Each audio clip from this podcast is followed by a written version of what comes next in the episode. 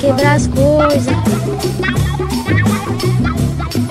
quebrar as coisas programa, na agulha. Trazendo o chiado do vinil, em pérolas garimpadas, diretamente na discoteca da Rádio Universitária, 99.9 FM. Embarque nesse trem azul e curta essa paisagem insonora.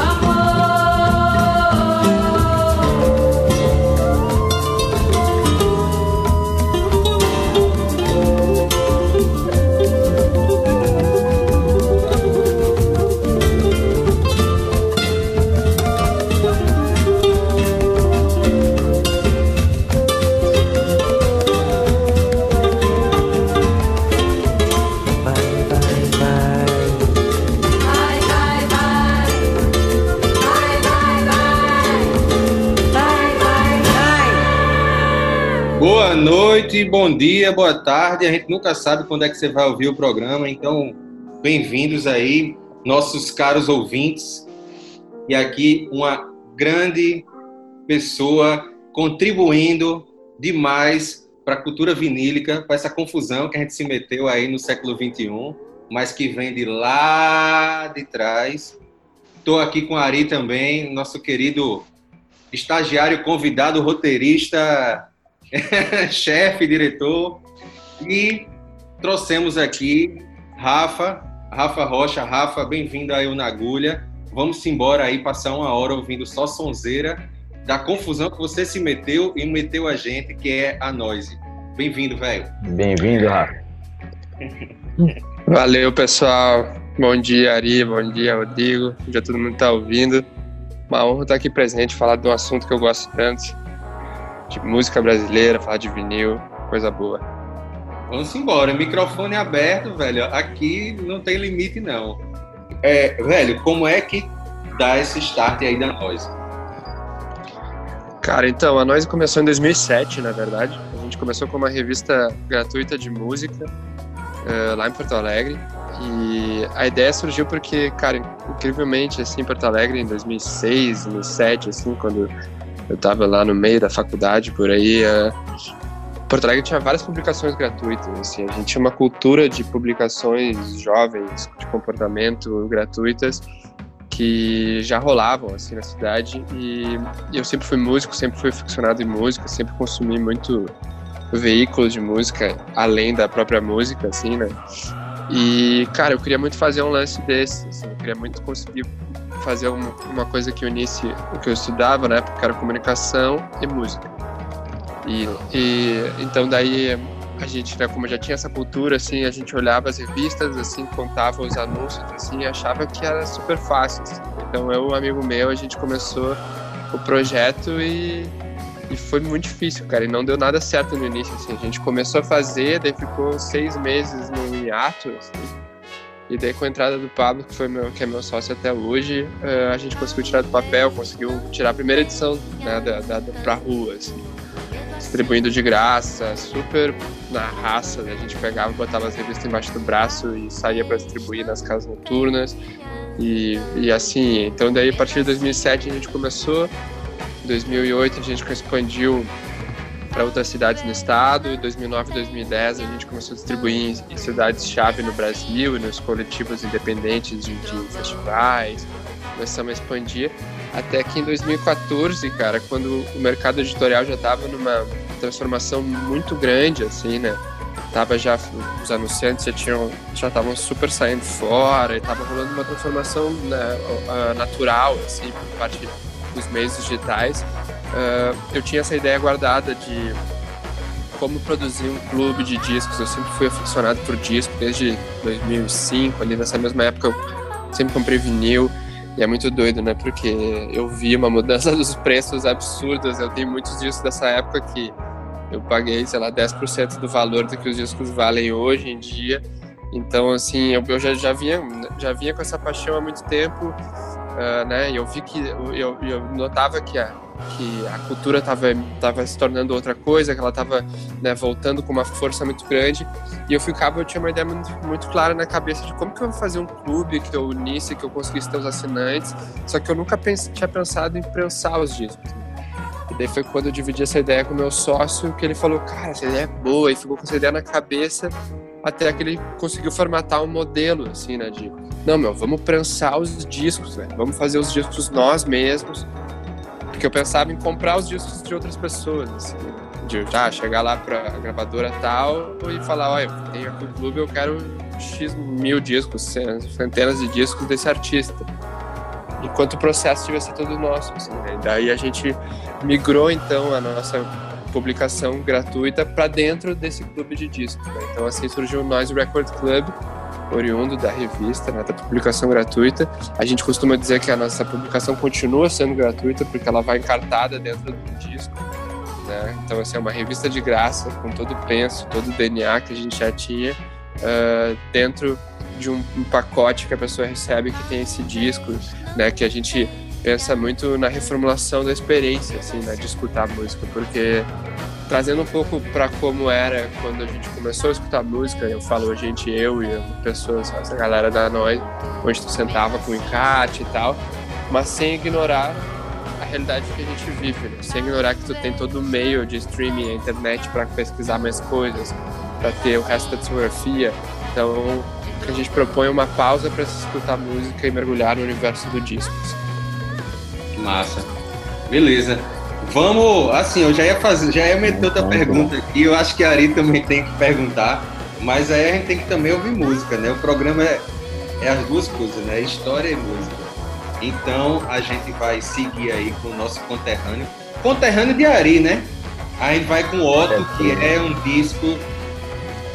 É, Pela esse disco é sensacional. É, não, não Certas tem- manhãs ele me toca o fundo da alma. Assim, é o- É. tá ali entre os, pri- os que eu mais gosto que a gente Eu, eu, eu acho que ele, na verdade, foi até concebido do fundo da alma, assim, de Otto, né? com Porque certeza, do fundo de tudo, né? É É, bastante visceral, é uma coisa assim, diz que é, é, é denso, é denso, é tenso, é O amoroso. Galego, o Galego, o Galego baixou ali mesmo.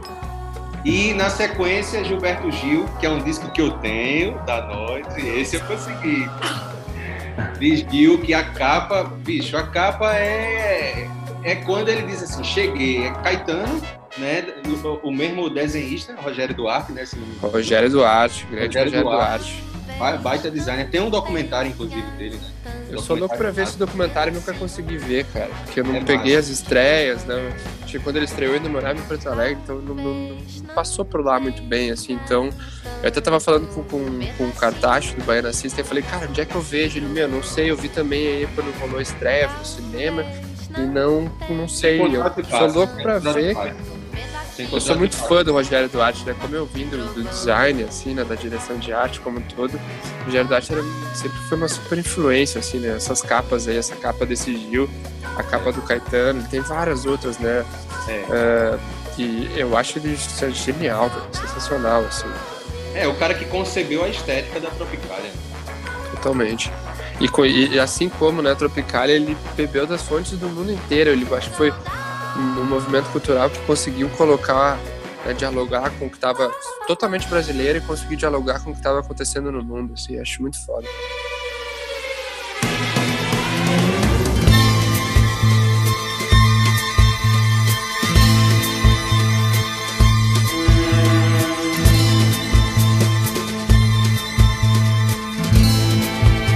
Há sempre um lado que pesa e outro lado que flutua. A tua pele é crua, é crua. Há sempre um lado que pesa e outro lado que flutua. A tua pele é crua, é crua. Dificilmente se arranca lembrança, lembrança, lembrança, lembrança. Por isso na primeira vez dói. Por isso não se esqueça, dói. E ter que acreditar num caso sério e na melancolia que dizia, mas naquela noite que eu chamei você, fudia, fudia. Mas naquela noite que eu chamei você, fudia de noite de dia.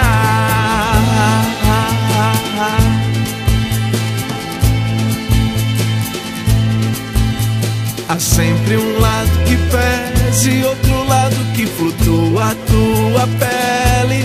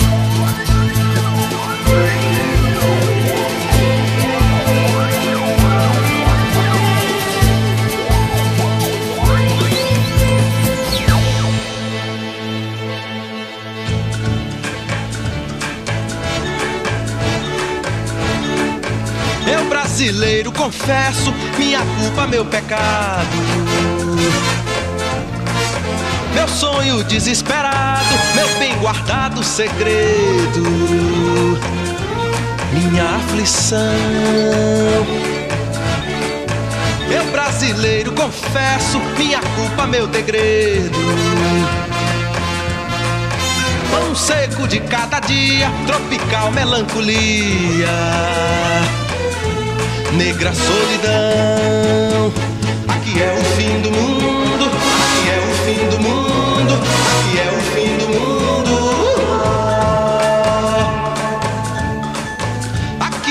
terceiro mundo pede a bênção e vai dormir.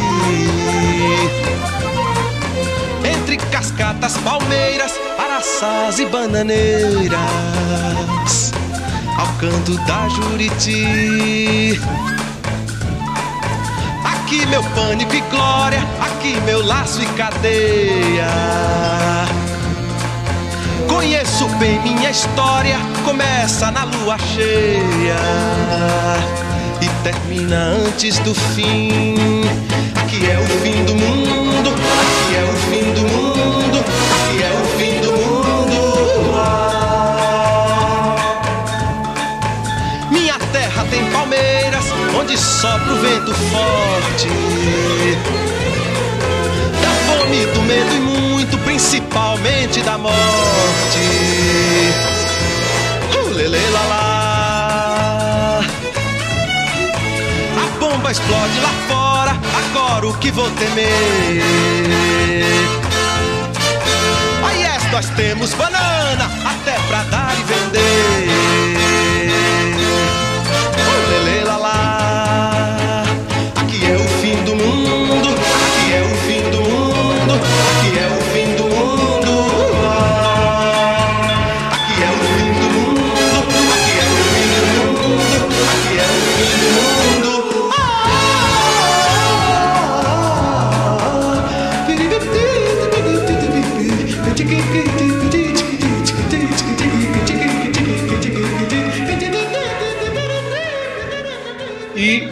Voltamos aí. Escutamos Marginália 2 e Crua com Otto Maximiliano, Marginália com Gilberto Gil. Muito obrigado. Cara, eu costumo dizer que a gente é a única revista que eu conheço que voltou a ser mensal, né? Porque em 2013, né, 2014, a, a nós estava saindo bimestral. Daí a gente começou o disco bimestral e há um ano, por aí, um ano e pouco atrás, a gente voltou a ser, ter título todo mês, né? Então a gente tem 12 edições no ano e realmente correndo na contramão, assim, mas acho que esse é o ponto, né? O que, que é a contramão? Porque sempre vai ter, as pessoas sempre vão ter a- o apreço, assim, né? Pelo lance, óbvio. Eu não tô falando de, um- de uma cultura massificada, não tô falando da revista Veja, mas eu acho que sempre se tu souber colocar, se tu tiver um, um- falando até de, já de produto, assim, um produto bem redondo, que desperte o interesse, sempre vai ter público, assim, né? E acho que a gente, com essa junção, a gente muito focou, como eu falei ali, no lance da experiência. assim. A gente não pensou só nos produtos separados, e sim pensou no momento que as pessoas vão consumir.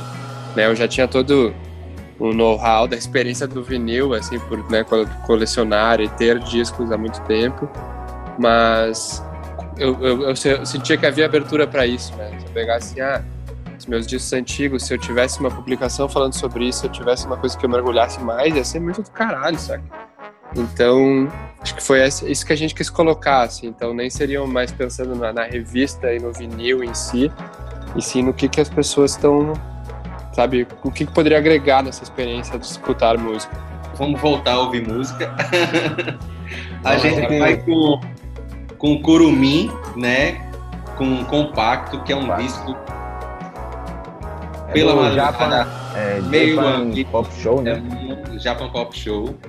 E Emoriô, Dia da Caça, com o Mestre Gil, que, assim, né, já tocou, mas podia ser só dele, meu irmão. Porque o cara, ele pode tudo, velho. Gil pode tudo. É, não, e essa fusão, né? Essa, saca- essa fusão aí do, do, do clássico com o moderno, digamos assim, você juntar o Gilberto É. Gil com, com o Baiana System, né? É, foi, foi algo, Foi- né? Eu posso dizer de perto ali, porque a gente estava fazendo projeto junto com a Devassa, né? A gente fez um documentário sobre, sobre esse, esse Ah. encontro aí. Tá na Globoplay, por sinal, de 40 e tantos minutos, onde a gente mostra todos os ensaios. Eu tava presente nos ensaios filmando. E foi algo, assim, cara. Foi uma das coisas mais fodas que eu já vi na minha vida.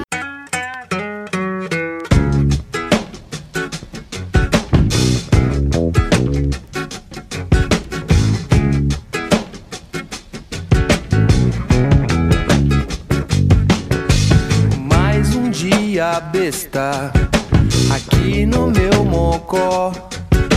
Quero fazer contato, engrossar o caldo do mocotó. Descarregar direto pro oco da cabeça.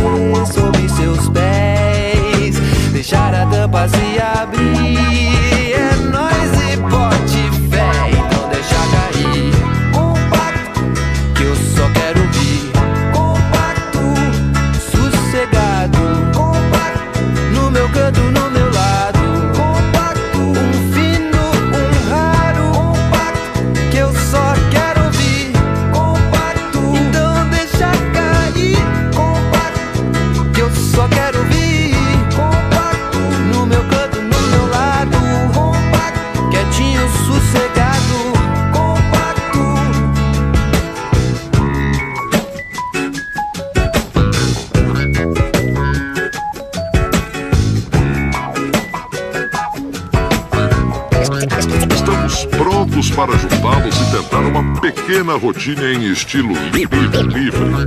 Tudo isso ao som da música. Use somente sua imaginação e faça o que lhe faz sentir bem. Se você, se você, se você tiver algum problema, não, não fique desencorajado. Simplesmente volte ao início do corte e comece novamente. Vamos então escutar junto com os melhores. Pronto, preparado e já! Um, dois, um, dois, três, quatro.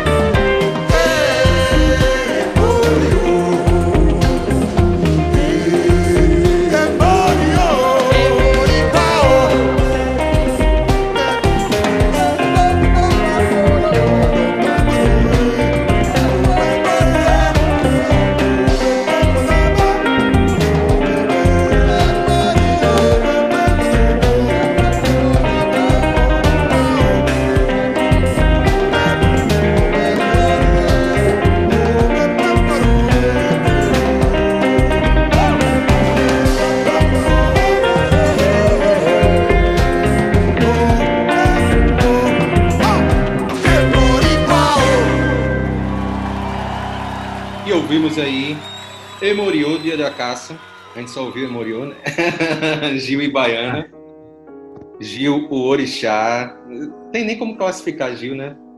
Gil, Não Gilberto tem, cara. Ponto, é, Gilberto Gil, ponto. E, é, mas, mas. E aí a gente escutou Curumim, né, cara? Um compacto que, assim, é outro disco da Noise que eu escutei streaming, né? Não tive a oportunidade de comprar o disco de Curumim, mas que é uma artista que, vamos dizer assim, que já é uma biblioteca, né, Curumim? Porque Curumim arranjou um monte de coisa, Curumim já lançou um monte de coisa, Curumim já tocou com um monte de gente, né? Já podemos dizer aí que a gente tem um, um orixazinho aí, né, na música brasileira, que é Curumim. O cara bichinho é danado, viu? Hein, Rafa? Cu- Kuruma é foda, né? Difícil falar. Eu achei ele, ele é um dos artistas que eu acho mais interessantes, assim, né? De, de- até por estilo de som, se assemelha muito com o tipo de som que eu gosto, tipo de som que eu faço. Então, eu gosto muito da abordagem que ele traz nos, nos discos dele. E é muito louco. Eu até escolhi compacto por causa, por causa disso, assim. é, cara, a- não me lembro que ano foi isso, talvez 2010, por aí, 2000. Eu tinha, eu conhecia o Curumim, assim, né, de, de nome e tal, mas eu, eu não, não, não sacava tanto a, a- a obra, todos os discos, eu tinha escutado Achado de Perdidos ali, e, e confesso que na, na época eu tinha passado batido um pouco já para o pop show. E, e o Rômulo Frois, a gente estava fazendo uma matéria com ele, e ele falou, cara, então, a gente estava falando sobre essa a nova, era 2009, eu acho, a gente estava falando sobre a nova MPB brasileira, né, sobre essa MPB atualizada, tal, que estava surgindo na época, com o Tulipa, Romulo Frois, o próprio Curumim, eh, Felipe Cato, todo mundo que estava ali, assim, seus primeiros discos, né, aparecendo. E o Rômulo falou, cara, então, meu, ele, ele disse, porque é muito doido, porque essa galera tá super fazendo um lance muito foda e, e não, não chega no mainstream, né? Ele tava falando muito sobre isso. Ele falou, cara, eu, eu, ele falou, eu boto minha mão no fogo se, eu- se a gente pegar e botasse compacto do Curumim na novela, se não ia, se não ia virar um hit nacional. E daí eu falei, pô, doideira, né? Eu fui escutar compacto, não tinha, sabe, tipo, me ligado, tipo, o dia seja lançado há um ano, por acho que o Japão é de 2008, se não me engano. E, e daí eu, eu falei, cara, essa música é sensacional, é inacreditável. E daí nunca mais parei de ouvir, virei ultra fã do Curumim, assim, por causa que o Romulo falou essa frase. E daí quando a gente fez o clube, ali em 2014, logo no início eu já falei, cara, a gente tem que lançar o Japa, de escasso. Tanto é que foi nosso terceiro título, né? Foi, foi a Dorsal, Conte Outra, depois a Banda do Mar, com o disco homônimo, e Curumim. Pode crer. E aí a gente vai ouvir agora. Vamos para nova geração. É chato falar isso, mas é nova geração, a galera é mais nova. e aí a gente vai para uma pessoa que tem DNA, né, cara? Que o pai, eu, eu, eu conhecia assim de oi oi, né? De apertar a mão, o pai dela, né? O maestro. E né, tem, tem, tem DNA, né? Céu cantando Ocitocina e o Terno, que também tem DNA, né, Rafa? Totalmente, essa aí são dois da, duas, duas grandes expoentes da safra, eu acho. A Cel também bota no mesmo, no mesmo seara do Curumim ali, eu acho ela incrível. Eu gosto muito do tipo de som também que ela faz, que mistura um monte de coisa. É orgânico, eletrônico, é reggae, não é reggae, é um monte de outras coisas. É. E eu acho ela muito, muito. Eu acho ela excelente como, como artista, assim. E o Terno, cara, também, esse disco aí que a gente lançou, Melhor do que Parece, acho super obra-prima da nova geração, né? Assim, tipo, gosto muito das composições do Tim, acho a banda inacreditável também, Peixe no baixo ali, Belzinho na bateria. É, foi o primeiro disco até que acho que o Biel gravou. E também fiquei amigo dos meninos quando a gente tava fazendo os conteúdos para esse disco e tu vê já de cara, assim, que a galera tem um apreço, um cuidado que elevam, né? Que o resultado sai muito né, nesse no, no disco em si, assim, né? Muito é muito massa. Massa. É, Simbora. Esse disco ele tá na- na- no, no top 10, né, de, de, de melhores discos do, do ano, né? No caso, em 2016, no top 10 da, da Rolling Stones Brasil até. Foi Massa. bastante aclamado e tal. Acho que é, é muito bom, Simbora, ouvir som. Vamos lá. Bora. Um passeio na livre dimensão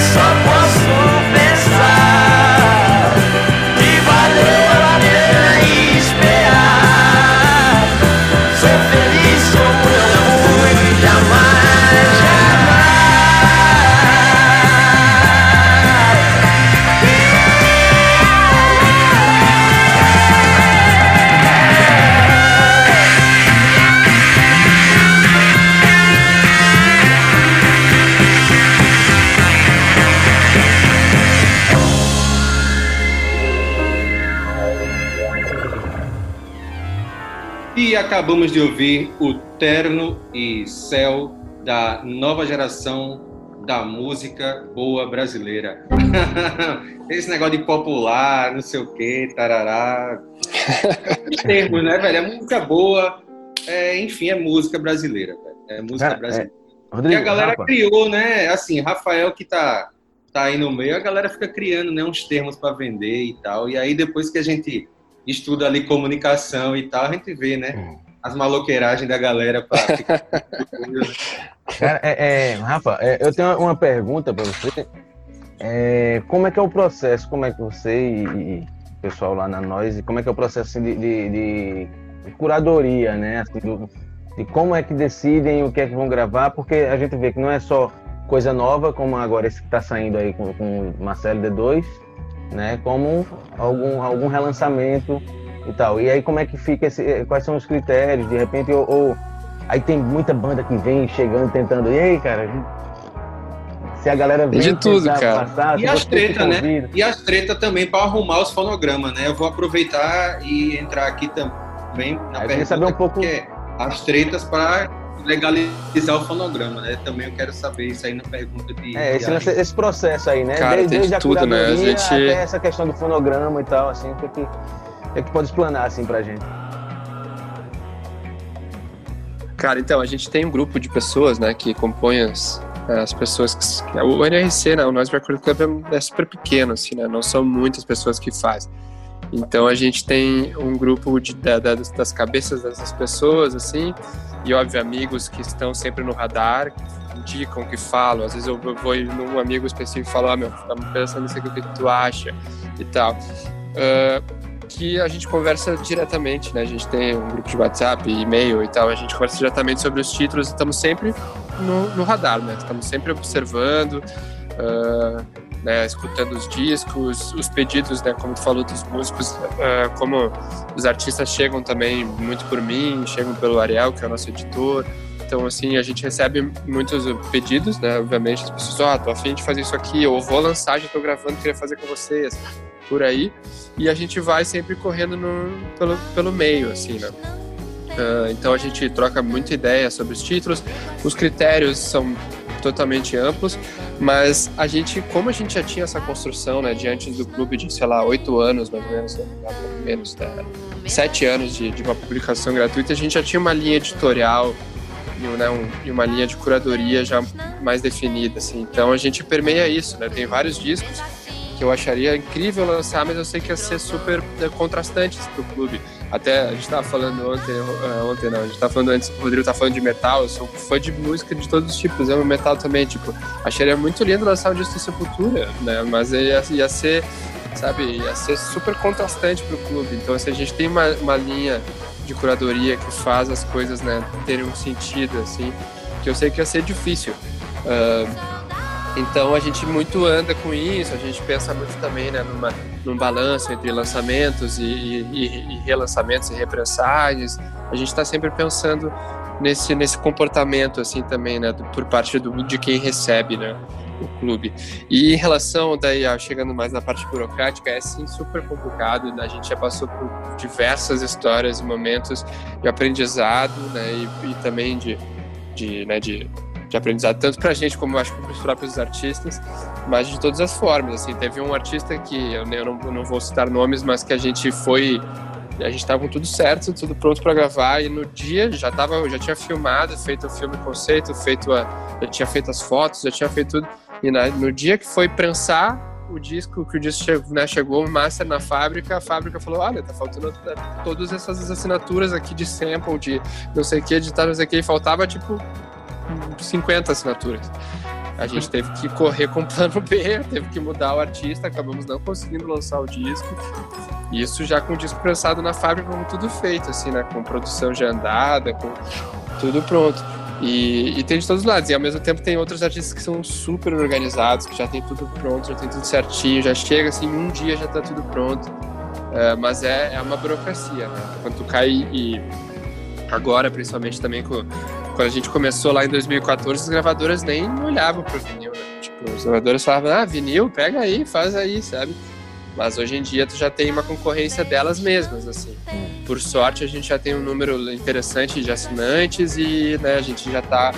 Eu acredito que a gente se tornou, se não o principal produtor de vinil do Brasil, no top 2, top 3. Então a gente tá.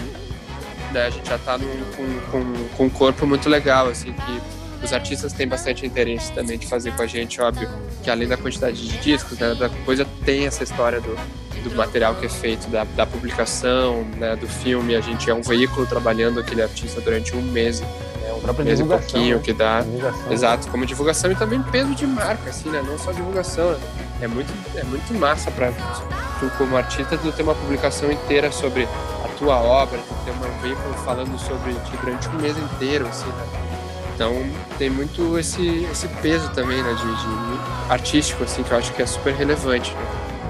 Você consegue estimar quantos, quantos assi- assinantes já tem a, a nós? Cara, flutua, flutua muito, né? Flutua porque como a gente tem é um clube de assinatura, é, pessoas entram, pessoas saem, saem, assim, mas a gente Tem a tá com uma liberdade, média- isso é que é o legal, né? Desculpa te interromper, mas isso é que é legal, que tem a liberdade. É bom salientar, você pode sair da assinatura, não é um lugar que Totalmente. Algema, né, Rafa? Bota uma algema, você é meu, né? Então, As pessoas você saem, mas assim, você elas vai não- vender a alma pra pagar, né? Então, é isso. Eu vou sair em defesa de Rafael, que é um projeto massa. Eu já entrei e saí. As pessoas, as pessoas saem, só que depois ela, eu, assim, não falando sendo advogado do diabo, mas elas se arrependem, porque daí elas saem de dois meses pra frente vem um título muito animal e que elas falam, meu Deus, eu preciso voltar. Então daí fica esse entra e sai aí, né? Isso rola pra caramba. Mas então, daí a gente flutua assim, ó, no momento estamos nos 3 mil e pouco, 3 mil, eu não sei dizer o certo porque eu não sou o cara dos números, não sou o cara mais do artístico, assim. Mas estamos com uma média disso aí, uns 3 mil e tantos assinantes mensais. né? Massa, massa demais. Eu, é, e aí vamos de som. Vamos de dar som. continuidade aqui e a gente vai pro último bloco. Ah, que peninha! Mas a gente tá com o espaço aberto aqui. Rafael porra, vai virar parceiro aqui, vice-versa, né? Na agulha, nós e nós na agulha. Simbora, galera, é só chamar. Massa pra caramba o programa de vocês, da função. Massa. A gente ainda volta um pouquinho depois, né? Pra se Lógico. despedir, né? Melhor, né? E aí, gente- último bloco, né? Último bloco. É, a gente vai com Bugarins, Foi Mal e na sequência Paralamas com Busca Vida, que Paralamas, cara, Paralamas pra mim foi o primeiro show que eu vi. Eu não sei o ano, mas foi anos 80. Foi o primeiro show que eu vi que me tirou a atenção do Titãs, que eu era fanático pelo Titãs. Eu devo ter ido pra nos anos 80, 90 para cinco ou seis shows de Titãs. Então vamos lá, né? Embora. Então, Ainda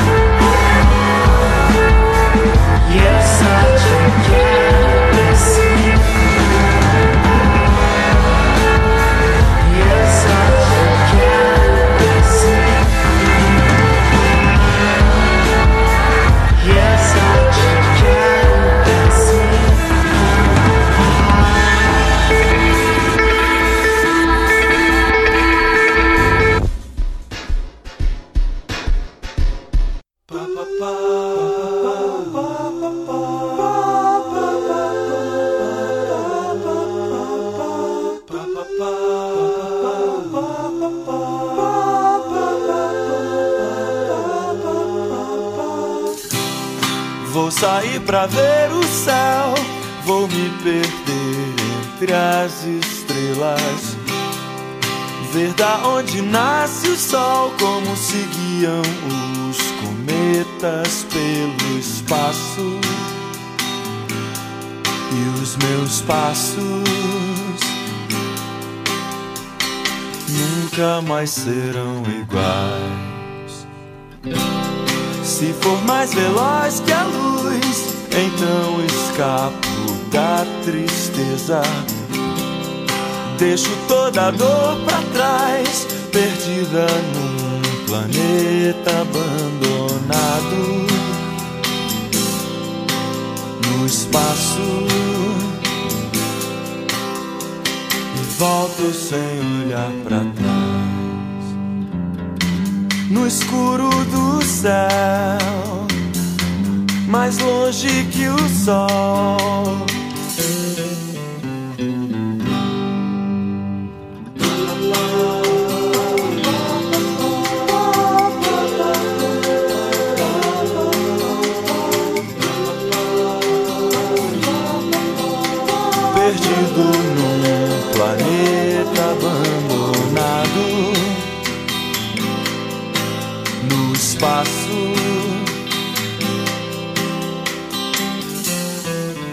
Ele ganhou dinheiro, ele assinou contratos e comprou um terno, trocou o carro e desaprendeu a caminhar no céu.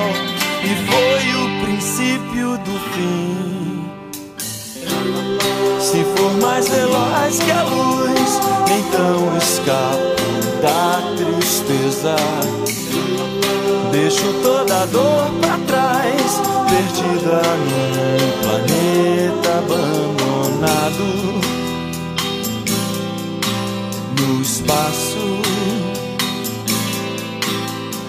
E volto sem olhar pra trás.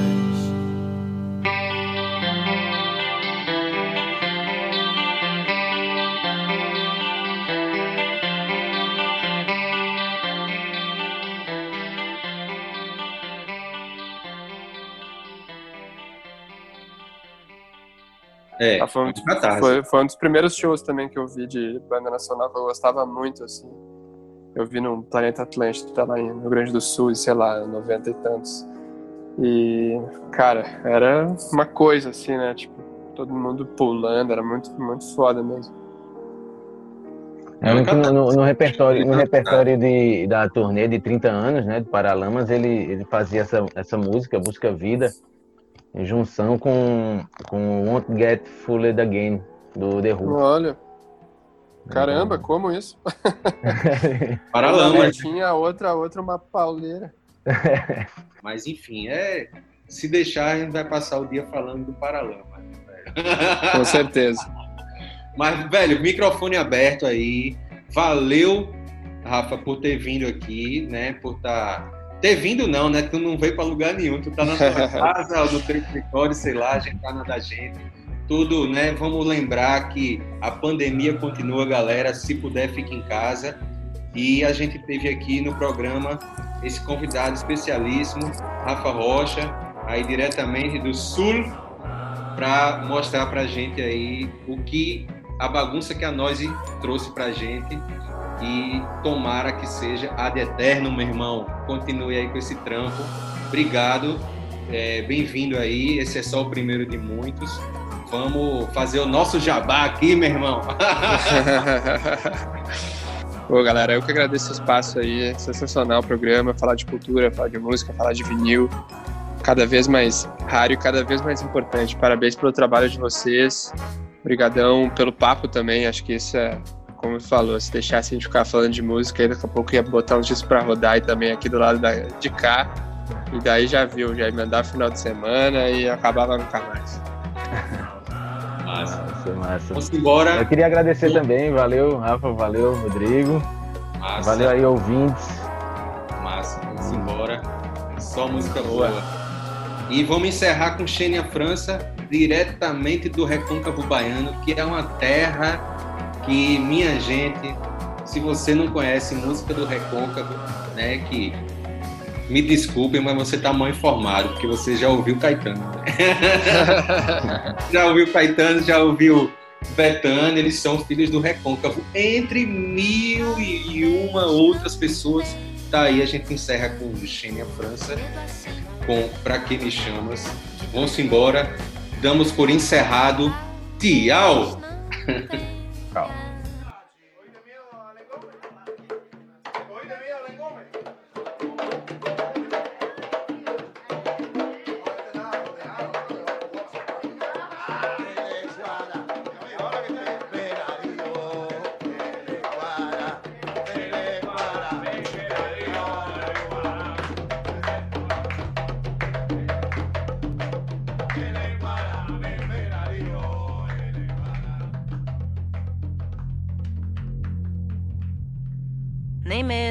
elege para o IBGE é, é gêmeo. E Calundu, Sozanga, a baiana, o baiano, que são lembrados na folia em fevereiro. Aruanda, Aganju, Azunodô, Ajaiô. Palavra véia, longe da onomatopeia, de tapar o sol com uma peneira, escantear o índice na prateleira. Não fecha a conta, a cota é pouquinho, corte é fundo. E quem estanca sabe o choque do terceiro mundo. De vez em quando abre a boca sem ser oriundo. Para tomar pra si o estandarte da